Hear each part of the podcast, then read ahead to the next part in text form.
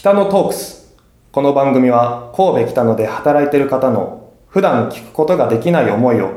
さまざまな人に聞いていただき違う目線で北野という街の魅力を知っていただこうという番組です。第2回。本日は有限会社ルーシーをご紹介します。有限会社ルーシーの小泉さんです。よろしくお願いします。よろしくお願いします。えー、今回ですね北野で働いてる方のインタビューをしていく番組なんですけど、はい。えー神戸ごめんなさい神戸で、えーどういった活動をされている会社なんでしょうか？はい。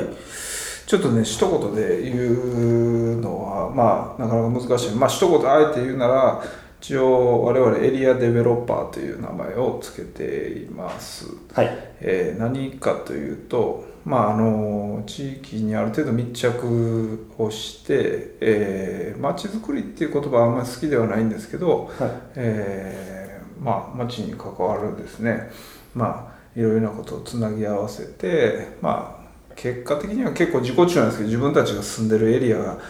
のが、まあ、楽しくなればいいなと、まあ、いうのをお仕事にできたらいいなということでさまざまな活動をおしております。はい。で神戸の北野の地で、はい。えー、と活躍されてるのですが北野を選んだきっかけっていうのは何か？そうですね。あの北野にたまたま、えー流れ着いたというかあのきっかけが10年ぐらいありまして、えーとまあ、うちのですねえっ、とまあ家内と一緒に神戸にふらっと来たんですね、はい。大阪の当時住んでたんですけど。であの来た時になんかふと不動産屋に入ってですね神戸だったらなんか外国人マンションとか結構あるんちゃうかなってはい。でもともとあのロサンゼルスに住んでたことがあって、はい。あのなんかあのそういう家に住みたいなっていう思いがあってですね。で不動産屋に聞いたらそんなもんあらへんみたいな感じだったんですけどあのまあ、よくよくこう聞き出していくと「これですか?」みたいな感じでちょこちょこ情報が出だしてですね、はい。でそれを見に行ったら結構は衝撃的に面白くて、うんえっ、とあのあこういうのあんねやみたいなそやつがのロサンゼルスみたいな感じの物件が日本にも北野にも。まあそうですね。そういうのがいっぱい実はあったと、で結構ちょっと普段、普通の日本人の感覚からすると高いんですけど面積がめっちゃでかいからはい。あのまあなんとか借りれるかなぐらいのお家賃で、うん。えーまあそそんなことから神戸にあの今日構えたっていうのがきっかけなんですよね。あーもう何年ぐらいになられるんですか？まあそれは10年ぐらいです。10年ぐらいですね。なんかそのいろいろ見てたんですけど小泉さん引っ越しまだはということが載ってて、いはい。でそのいろいろ点々と点々とっていう言い方はあれですけどはい。転々としてますよ。そこまで神戸がしっくりきたっていうのはすごい僕はずっと神戸にもともと大阪にいたんですけど、はい。大阪から神戸に引っ越してきて神戸にしか住んでないので、まあ、いろんなところを見て改めて神戸がいいのっていうのはなんか外の魅力を知ったからこそ気づいたところなのかなっていうふうにはいろいろちょっと思ってました。うん。でちょっとお聞きしたいところがですね、はい。ポートランドのことがすごいいろんなインタビューで取り上げられてたんですけれども、はい。再三聞いてるとは思うんですけど、ポートランドに出会う前の考え方っていうものをお聞きしたいなと思って、まああのポートランドはまあ非常にこうね今では有名な街になったんですけど、はい。えっ、とまああの正直僕が行った何年前かな20年前ぐらいにポートランドに何回か行ってて街づくり、まあ僕はアメリカで街づくり勉強してた時があってまあその時にポートランドに何回か行ったんですけど、はい。まあ、非常に街づくりとして精神的で面白いことやってるんですけど別になんか文化がある街かっていうと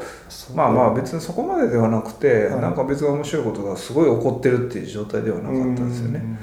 でそれがとある雑誌を見た時にもう、まあ、ポートランドの文化で溢れてるみたいな状態になっていて、えーなんか理想郷みたいなぶあの、まあ、ある意味こう状況になっているっていうのを、まあ、本で目の当たりにした時に、はい。まあ、それがちょうど僕らあのリーマンショックのタイミングに、えー、と独立しようと思った口なので、はい。リーマンショックの時にやっぱりその経済がの、まあ、大きな変革があって、まあ、東日本大震災もその後あって、まあ、価値観がガラッと変わったタイミングだったんですけど、まあ、その前はまあなんかこうもともとはね僕はちょっとサステナビリティとか街づくりとか勉強してるんで、そっち側の思考ではあるんですけど、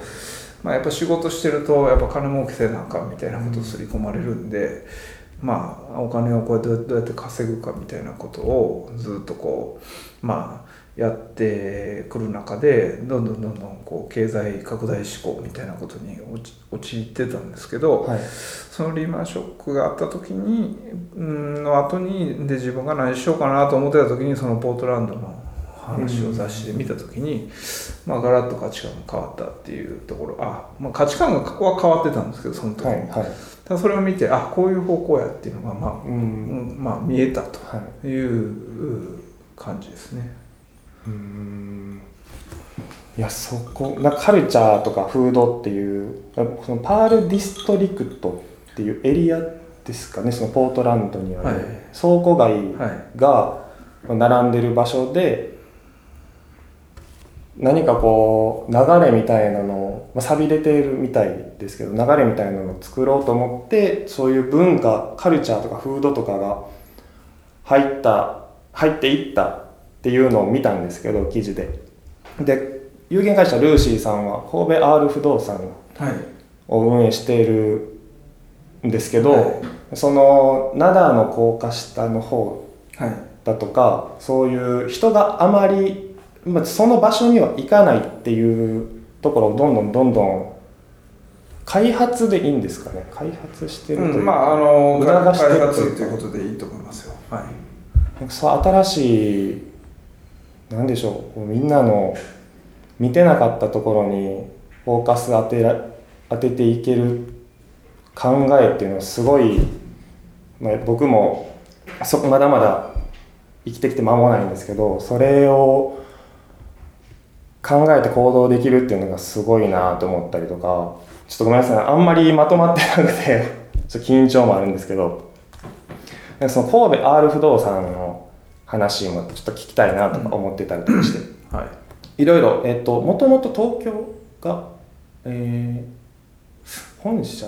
うん、まああの、ほえー、と一番メインは東京がスタートして、はい。で、まあ、今全国十、まあ、数箇所かな、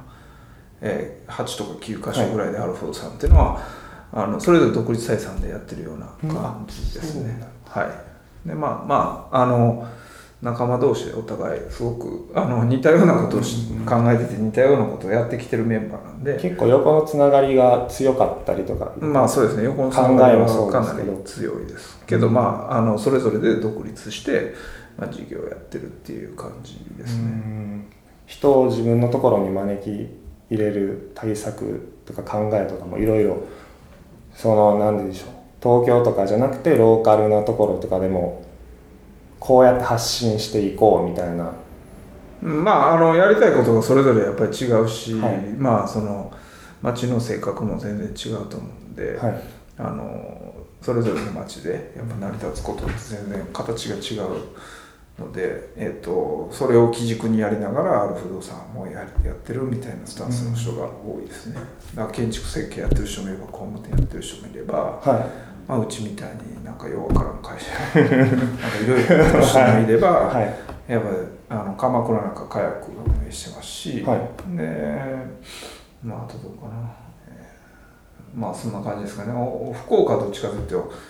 あのベンチャーみたいな感じでスタートした感じでそうなんですあの若いあの、まあ、IT 企業みたいな感じですけどね、